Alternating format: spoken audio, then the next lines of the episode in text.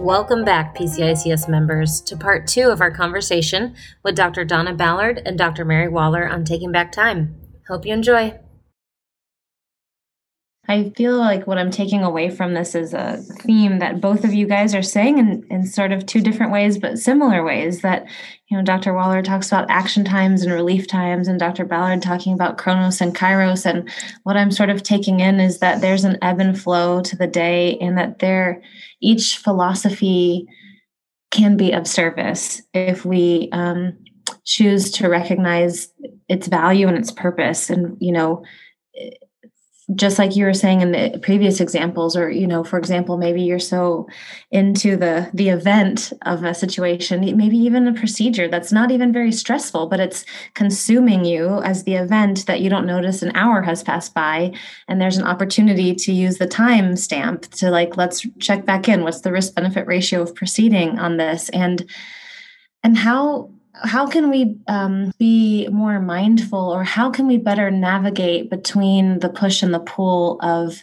the action and the relief and the kairos and the chronos? And sort of when we're um, really enveloped in one how can we be mindful to step back and reflect on if there would be service to engage in the other philosophy? Is there a way that you can train yourself? All i would say is um, i think it is I think it goes back to the team, like when it's a team context, is that you get the benefit of everyone, right? And so someone else, you might be pulled in and someone else can step back and say, okay, let's let's shift. Like, right, there's no there's no perfection. It's just always a process of of trying to to get better at this practice. And so if that's the norm, and as as Lillian said, if people all have voice, then I feel better going into it with a team that feels the ability to share and have their voice and that I have a relationship with. I feel more confident that even if I forget, someone else will remember. But individually, yes, we, you know, it is ideal. And I, and I love that, Sadie, the idea that we all just keep trying, as you said, like to, to balance to to go come back to it. So whatever works for you. But if I'm in a team of coll- of esteemed colleagues, I'm going to bet on my team of esteemed colleagues to help pull me back, and that when then my my colleague gets pulled too far away, that if there's trust, then I can help pull her or him him back. Similarly, so so Mary, though, you I want to hear what you have to say. Well, uh, Yes. Absolutely. You know, I, I had to depend on the team for, for everything. That's why I never write, I never do any research by myself because I'll, I mean, I'll go down the rabbit hole. You'll never see me again. It, right. I, totally. I, totally. I depend on my, on my team for, to, to pull me back. Absolutely.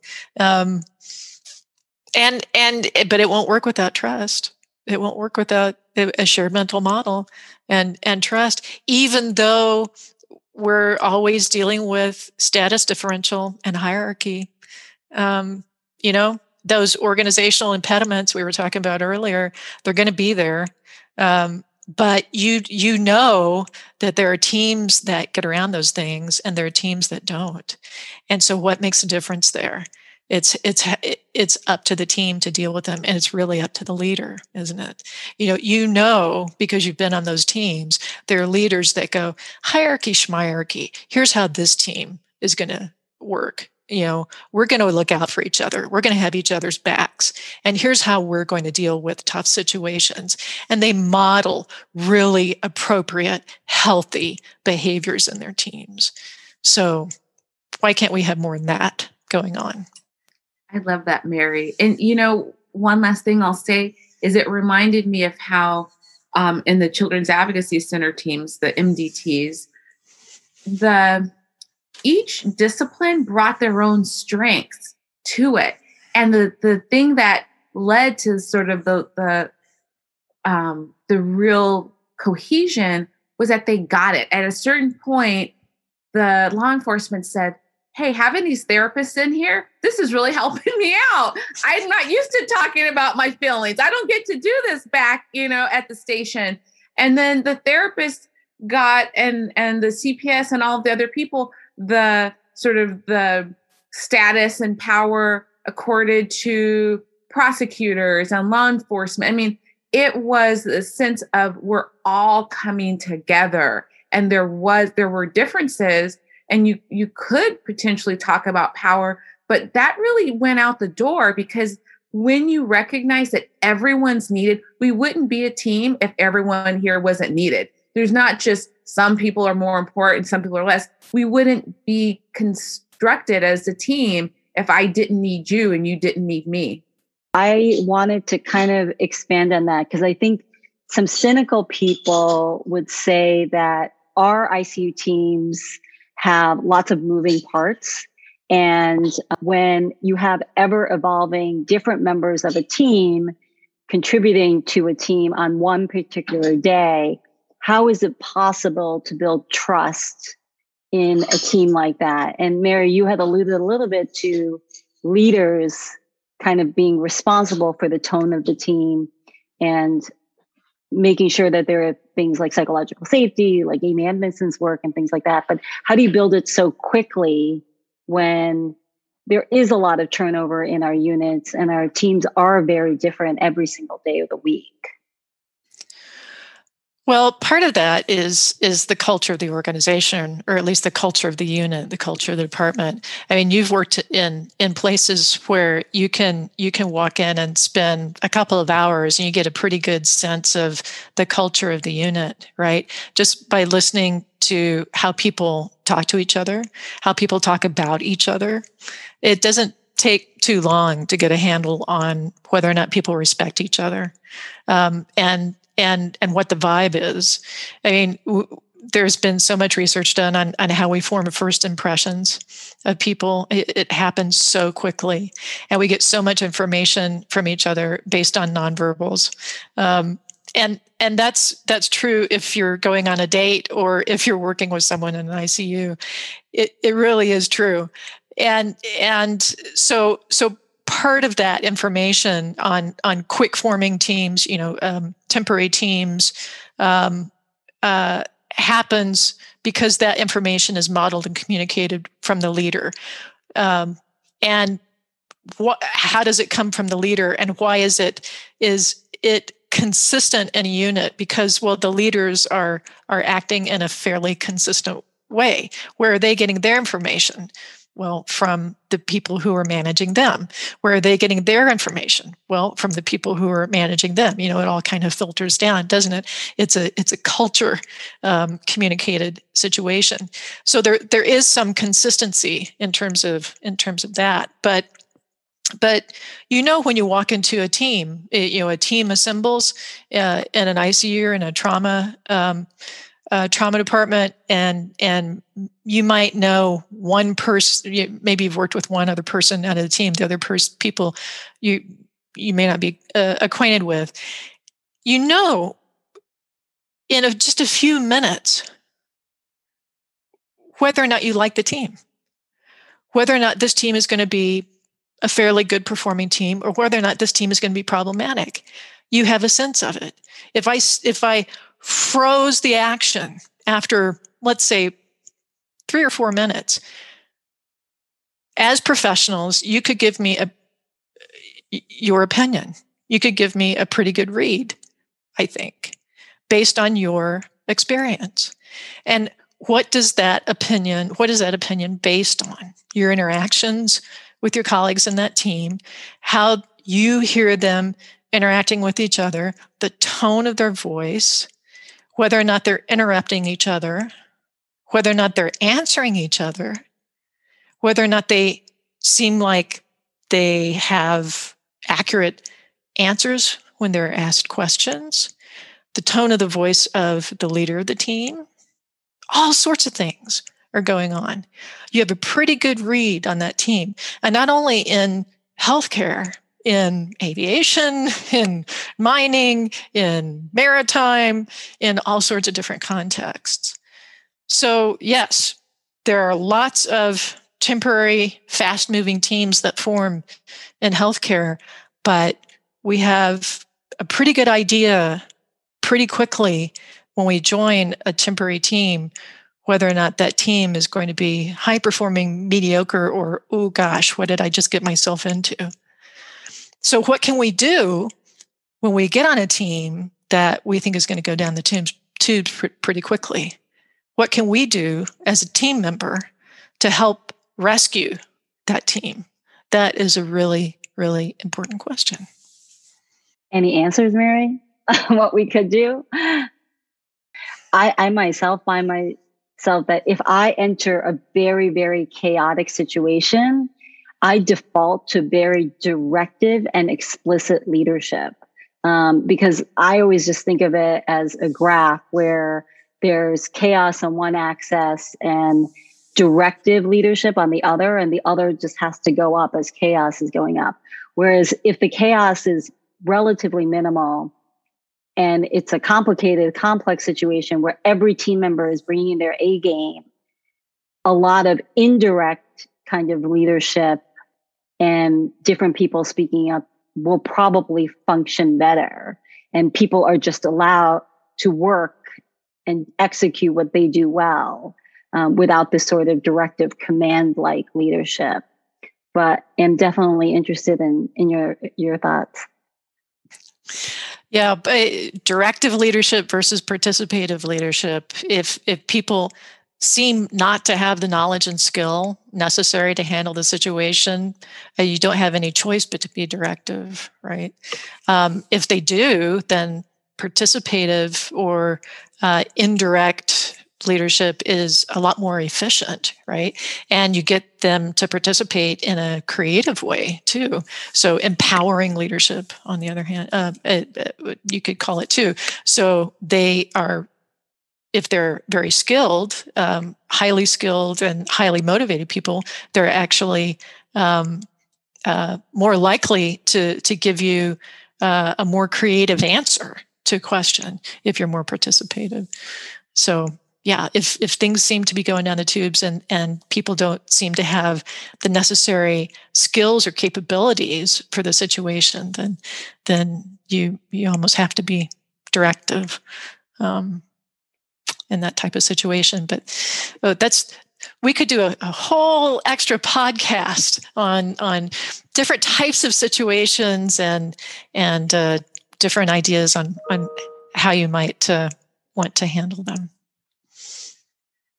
So one thing I can't let Donna um, not comment on. Well, in addition to her shirt, I one of the things that I really got from Donna's work is it actually helped me understand my colleagues a little bit better.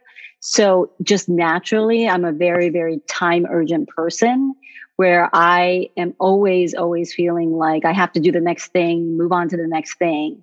And I certainly work with colleagues where the event, let's say an echo, is more important. So thoroughly reviewing an echo and going through it in great detail is much more important than clock time. So even though I'm feeling like I need to move on to the five other things on my task lists, um, so please give me a brief summary of the echo. Let's review it very quickly. Some people want to go through it very thoroughly and want me to make sure I understand all the nuances of said imaging or etc. And what I'd like Donna to comment on is how different people actually have different perceptions of time. And um, we are doing this study, and maybe we'll post a link from the podcast on if people want to explore their relation, their own relationship with time, because I do think even in an industrial age where we were all brought up with clock time in the U.S. Uh, in particular, um, that different colleagues have different variations of how much time urgency they feel. And if you're a, on a different time urgency spectrum, you may feel like they're being disrespectful of your time when in fact they're just on a different time scale. Yeah, absolutely. And not only not only do we all individually have our own orientation toward time, in the case you're describing in work, it's often driven by the work.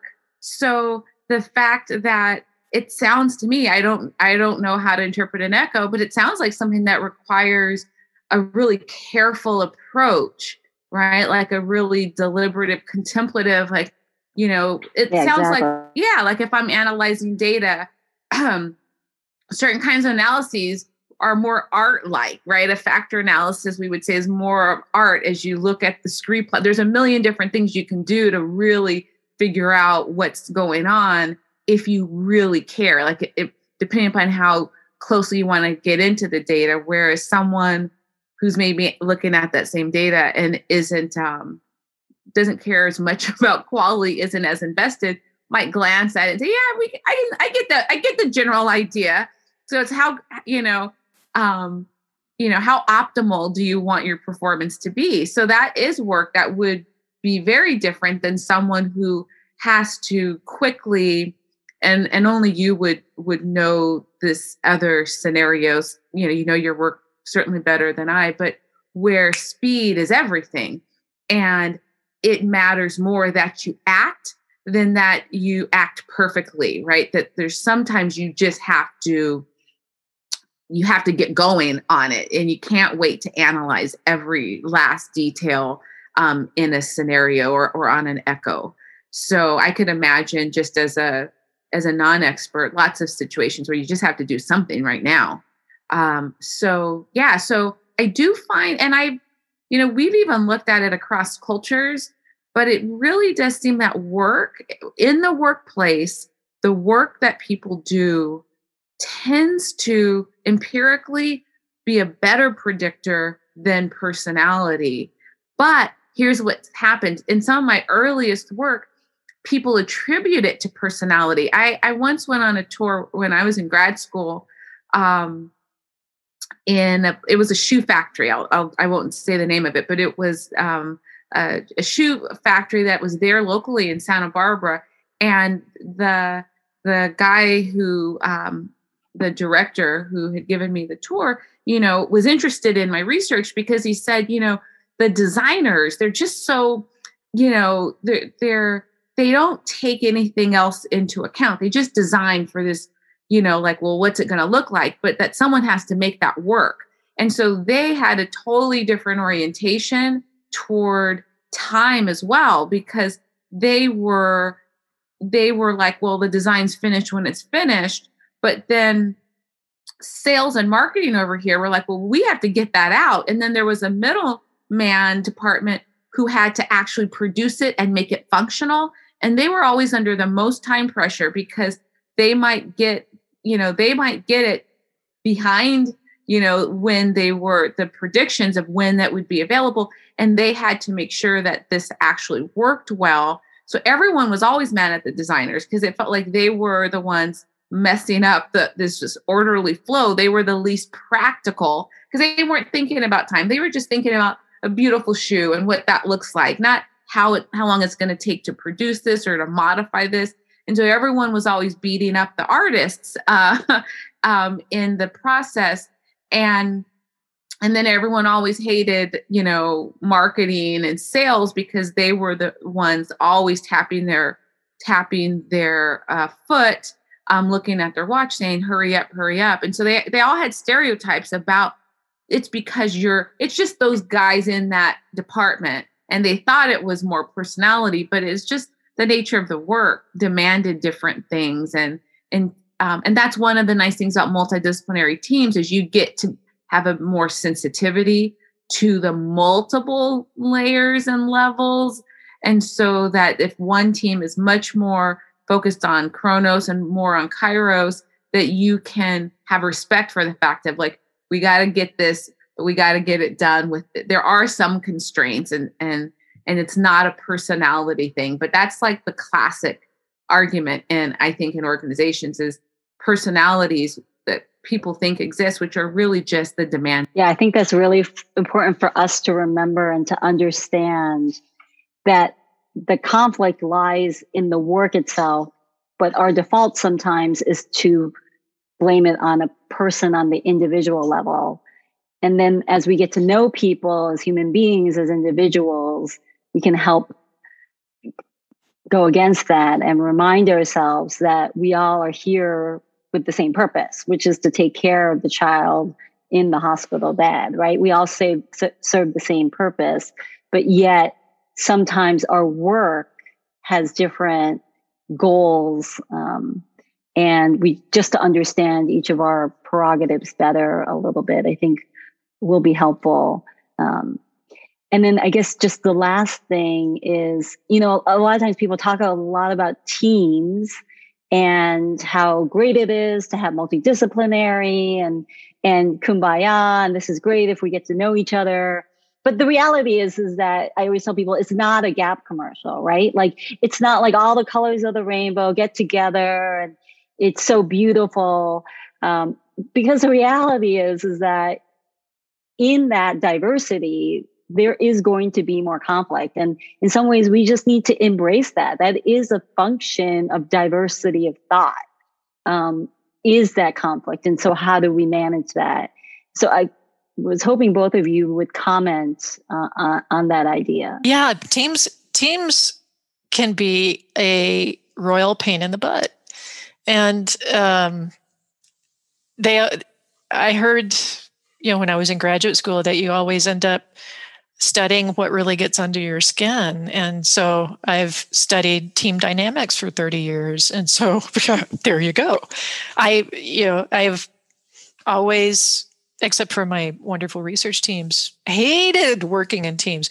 When i was in industry i was i actually worked for a living for a decade before i went back to graduate school and um, hated i hated working on teams. It was just the bane of my existence. Oh my gosh i hated and in all the corporations i worked in it was just horrible. Plus i was typically the only woman on the teams and um, just felt completely outnumbered and overwhelmed. And and so I went to graduate school thinking I was going to study technology um, in organizations and somehow migrated to team dynamics because it's true you study what gets under your skin. And and uh, yeah so it teams are not uh, not rainbows and unicorns and um, um, they can be they can be awful and it's up to us to to understand what we can do as team members. We don't have to be the leaders you know?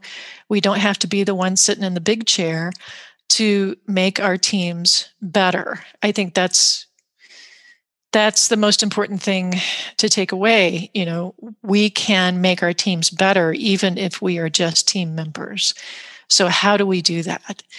We can do it by whispering in the team leader's ear, but sometimes the team leaders just don't know about things like team cohesion. They don't know about team patterns. They don't know about um, they don't know about shared mental models, and uh, they don't they don't, they don't know about emergent states and teams and and all the stuff that that we've studied all these years. They don't know about chronos and kairos and and slowing down to speed up.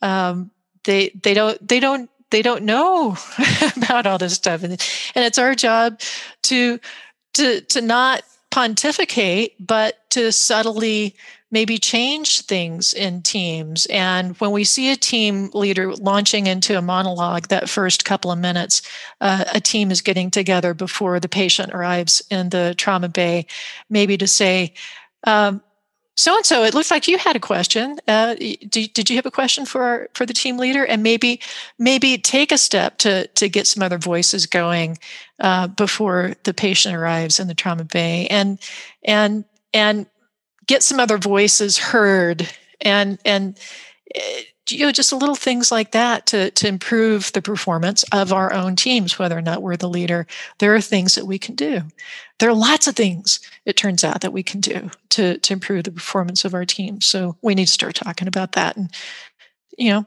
take things into our own hands. And i guess just recognizing that team science is this area that has a tremendous amount of research and there is a lot of expertise in it, even though some of that hasn't made it to the medical schools or the nursing schools um, and to our team members, and that we really need to start even earlier with making sure people are educated about this type of science. And Mary, you and I had participated in this um, hackathon where we were coming up with ideas of how to improve the knowledge of team science in our healthcare teams. And one of the things that we came up with was that the marketing is all wrong, right? People believe that teamwork is something we should have learned when we were playing in the sandbox in kindergarten. And that as long as we played sports as a elementary school kid, teamwork is something that we should all know how to do. But really, really, it's it, it's so much more nuanced than that. And that there's all this great science and researchers like the both of you who can help contribute to our understanding of how we can really optimize our team. Absolutely. I I I'll have to confess that I'm like Mary. I tend to not be a group person. I'm quite the I'm quite the recluse actually. Um honestly. and so absolutely it's important that people not think that just because we're saying teams that teams are valuable that we're not saying that they're not challenging. It's always challenging to interact with anyone besides ourselves right? I mean that's the easy that's sometimes why i'm the most reclusive is when i'm tired and i don't want to have to interact with anyone. I want to just be in my own thoughts. But we have to i think it um i think in addition to what Mary said about being a good team member and like, you know, offering to to help support everyone there is to just go into it with an open mind to go against your if you're like me and have a natural inclination against teamwork except for like you said mary when i get to pick my own dream team then i'm fine with teams. If i'm if i'm going and i'm like i want to work with mary and lillian and sadie then i'm like well, yeah, of course, it's going to be awesome. But th- we don't like it when teams are forced upon us and we're like, you know, we, st- and it does make us immediately go a bit into scarcity, a bit into um, isolation because we don't know. They're untested and we're all expert at what we do. And so we kind of are pretty confident in our own ability. And so I've just learned personally, because Mary really is the team expert here. I study time, and tend to study teams and groups, but that's really Mary Waller. From just a real practical standpoint, I just try to keep an open mind and just try to say, okay, here I am. These are human beings and connect to people's humanity. And then the rest tends to fall into place. But if I am, you know, I've been there, you kind of have a slight attitude because you're like, oh, who are these? I mean, honestly, Sadie's laughing, but I'm being really honest. We're busy.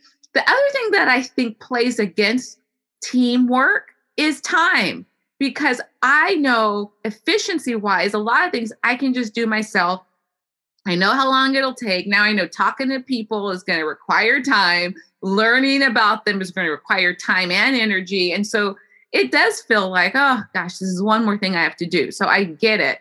But I've learned to just trust in the humanity of people and just be like, greet each person as like this is a whole person who's here for a reason and and look to their humanity. And then i loosen up and then you get outside of time like you do. And that's what we saw mary right? With the CACs is like you kind of get outside of time where you're no longer focused on the clock and you're just in the event. And these are interesting people with interesting lives and interesting ideas. And even if it's not like this personal thing i just mean you relate to their humanity in a way that allows you to just be in the moment and that's that's my just mundane practice of being open to teams because then hopefully I have a better attitude and I can do what Mary said, which is to help out instead of everyone being siloed and everyone being in their own little world.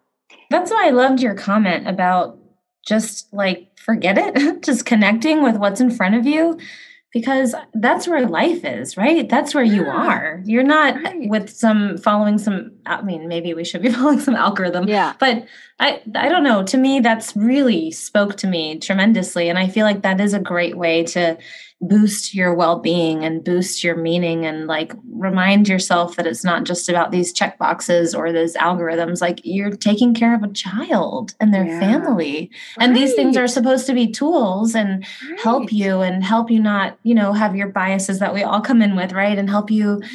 have safeguards and whatnot but like it's easy to get lost in that stuff. It's easy to get lost in time discipline. But I, I, just the way you said that about just connecting, just I thought was beautiful, and oh, I feel like it does you. speak a lot to burnout. This is obviously audio only, but Donna yeah. has this great shirt and a mat, a mug, and if you could tell us all what it means. Well, it's you're making me laugh.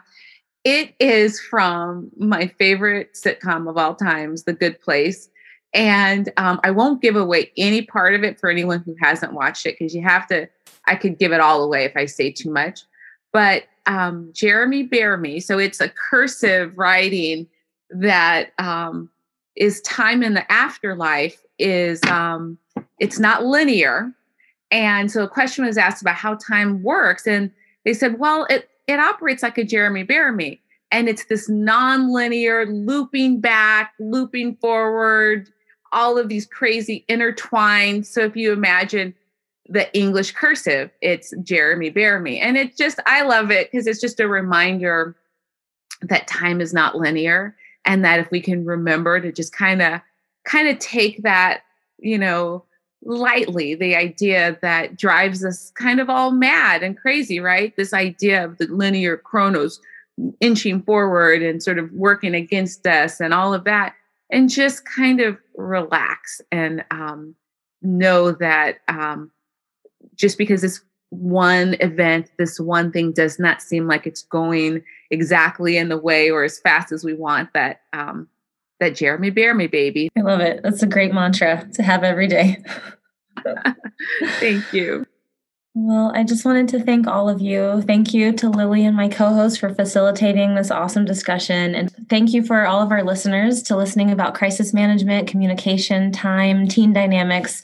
We hope that you enjoyed the podcast, that it offered an opportunity to um, be introspective, to expand our understanding and awareness of not only ourselves, but how we see each other and our patients. And um, please don't forget to follow us on Twitter, Facebook, and Instagram. Please subscribe to this podcast on Apple Podcasts, iHeartRadio, or wherever you listen to podcasts. And visit our website, pcics.org, where you can find more information on how to become a member and enjoy updated information on educational resources, meetings, job listings, and much more. The song I Don't Know by Grapes was used under a Creative Commons 3.0 attribution license.